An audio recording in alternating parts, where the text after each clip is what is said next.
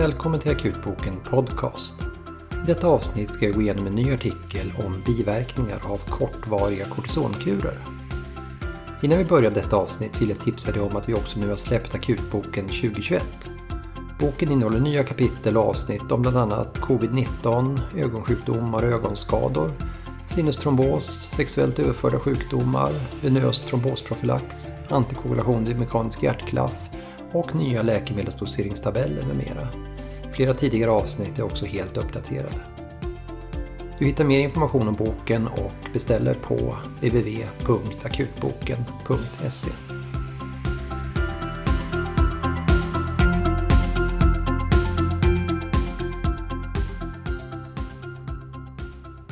Långtidsbehandling med steroider kan orsaka flera olika komplikationer, inklusive en ökad infektionskänslighet, GI-blödning, magsår, Cushings syndrom, insulinresistens och osteoporos.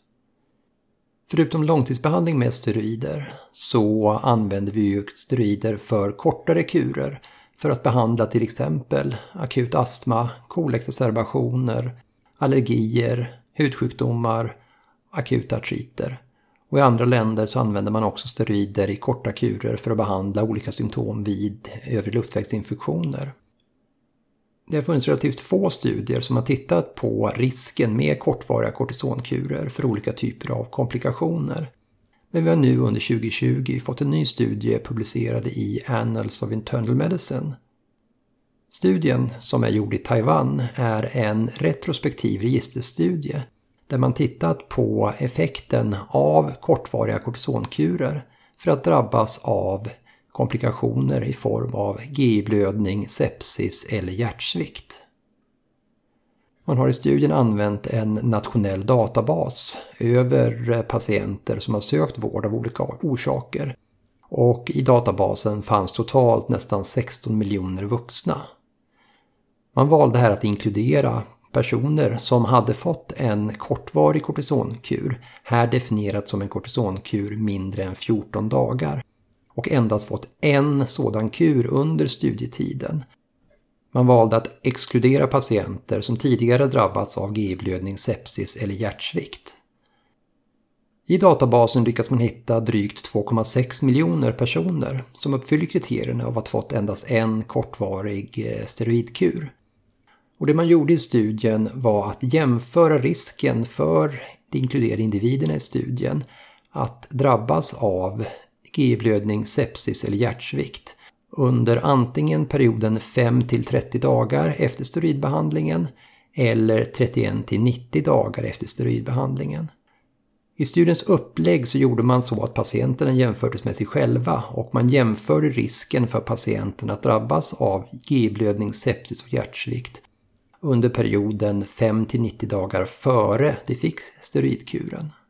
De inkluderade personerna i studien blev således sin egen kontroll då man jämförde deras risk att drabbas av komplikationerna före och efter de fick steroidbehandlingen. Resultaten från studien visade att incidensen per tusen personår bland de personer som fått kortvarig steroidkur förskriven jämfört med de som inte hade fått det var 27 jämfört med 17 för GI-blödning, 1,5 jämfört med 1,4 för sepsis och 1,3 jämfört med 0,4 för hjärtsvikt. Man räknade även fram incidence rate ratios eh, där man då jämförde det som hade fått kortison jämfört med det som inte hade fått det. Och incidence rate ratio var 1,8 för GI-blödning, 2,0 för sepsis och 2,4 för hjärtsvikt. Och jämförde man grupperna så var det en statistiskt högre risk för det som hade fått en kortvarig kortisonbehandling att drabbas av någon av de tre komplikationerna jämfört med det som inte hade fått det. Tittar man på längden som personerna som fått kortison hade fått behandlingen så var, hade de i genomsnitt fått en tre dagars behandling med kortison.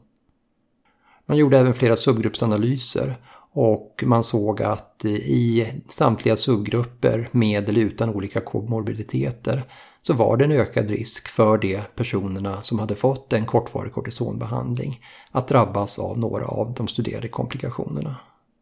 Risken att drabbas av komplikationen var högst 5-30 dagar efter behandlingen Men det var även en ökad risk 31 till 90 dagar efter behandlingen.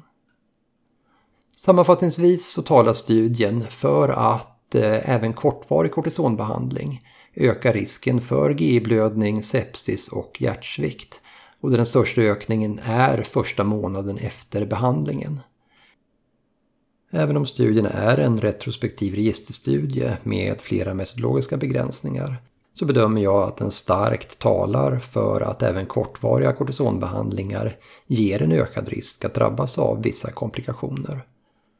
Det är dock viktigt att komma ihåg att i den här gruppen som man har studerat så är risken att drabbas både av sepsis, eh, GI-blödning och hjärtsvikt låg från början. Så även om vi ser en ökning så är det fortfarande en låg risk för de flesta patienter att drabbas av de här komplikationerna. Min slutsats här är att vi ska fortsätta använda kortison för peroral behandling i de tillfällen där det finns god evidens för att behandlingen behövs, som till exempel vid akut astma och kolexacerbationer där inhalationer inte är tillräckliga.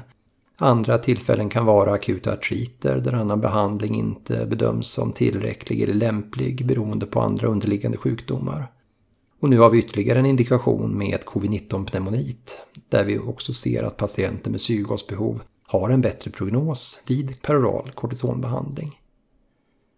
Jag tänker dock att för andra indikationer där evidensen är svagare, som till exempel vid eh, urtikaria och andra allergiska symptom, vid akuta men självbegränsande hudsjukdomar och det som är vanligt i många andra länder, det vill säga behandling vid övre luftvägsinfektioner, så bör man ändå överväga om behandlingsvinsten är större än de risker som den nya studien ändå talar finns även med kortvariga kortisonkurer.